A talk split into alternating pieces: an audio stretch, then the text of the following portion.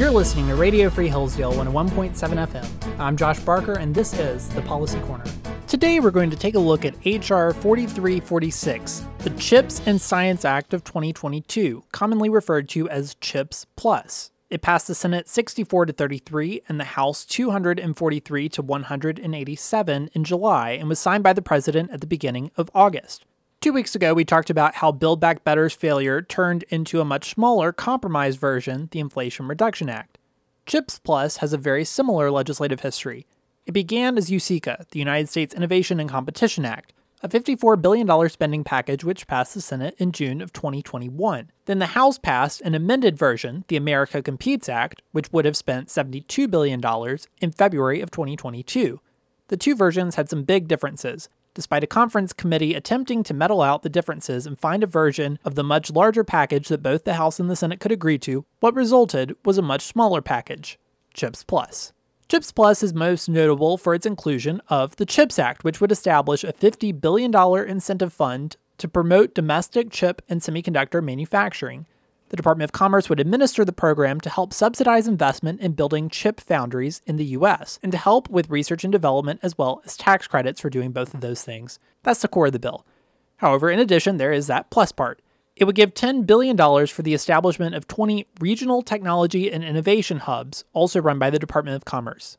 At the National Science Foundation, it would establish a $20 billion directorate for technology innovations and partnerships that would assist in centralizing and coordinating federal research funds in order to, quote, grow the domestic workforce in key technology focus areas and expand participation of United States students and researchers in areas of societal, national, and geostrategic importance. Some other provisions include more STEM promotional programs from the National Science Foundation, bulking up resources at NIST, the National Institute of Standards and Technology, as well as its Manufacturing USA program, and providing increased funding to the Department of Energy's Office of Science and for new equipment and infrastructure of the DOE's 17 national laboratories. supporters argue that domestic chip manufacturing is critical, and COVID 19 exposed many of the problems in our semiconductor supply chains. Chips go into more than just computers and smartphones, which of course are critical in our modern digital economy, but also household appliances, cars, healthcare technology and devices, and just about every other electronic device there is. In 2020, Taiwan made 63% of the semiconductor market, though it accounts for a whopping 92% of the most advanced chips worldwide. South Korea comes in next with 18%. Another 6% comes from mainland China. The US exports about $5 billion of semiconductor devices annually, while importing $12.5 billion. According to the OECD, since 2000, Chinese semiconductor exports have gone up 1,800%. Smaller East Asian countries such as Malaysia, Taiwan, and South Korea have seen exports up between 2 and 300%. Singapore and Vietnam are up about 100%, and this is while US semiconductor exports have gone down 10%. At the same time, US imports have gone up 125%. The US has gone from producing 37% of the world's semiconductors to only 12% today.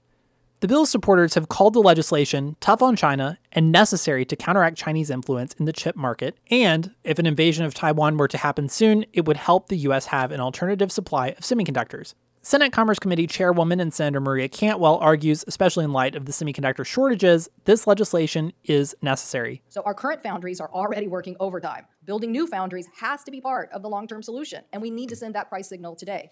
If we do nothing, these shortages are just an example of what is to come. The committee's ranking member, Republican Senator Roger Wicker, argues the U.S. must follow suit like other countries in Southeast Asia. Governments in these locations around the world have made a decision to spend government funds to incentivize the production of these chips in their jurisdictions. And if we're going to get them back, we're going to have to do as the CHIPS Act suggests and spend some money out of the federal treasury uh, through either grants, loans, or tax incentives to incentivize manufacturing here in the United States. Intel CEO Pat Gelsinger said that Intel's domestic chip expansion will happen in the U.S. regardless of CHIPS funding, but the funding would be helpful. I want to go bigger and faster. That's what the CHIPS Act will enable us to do.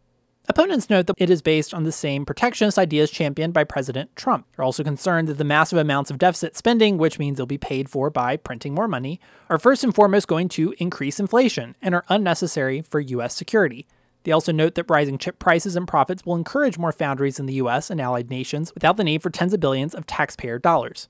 Senator Rick Scott disagrees that the bill is tough on China, saying that instead it picks winners and losers among chip companies and provides corporate welfare to some of the nation's most profitable companies. It's not anti-China, and we're not going to get a return. Mm-hmm. I mean, if we don't want to buy things made in China, just say our federal government's not going to buy anything made with chips from communist China. That's pretty simple. That doesn't cost a lot of money. Intel Corporation made $20 billion last year. Guess what? We're going to give them some money to build the plant. Then we're going to give them a tax deduction for building the plant. And then we're going to give them a tax credit for building the plant. And guess what? They can keep doing business in China. This is going to be add to the debt, add to the inflation, add to the deficit. That's all this is going to do.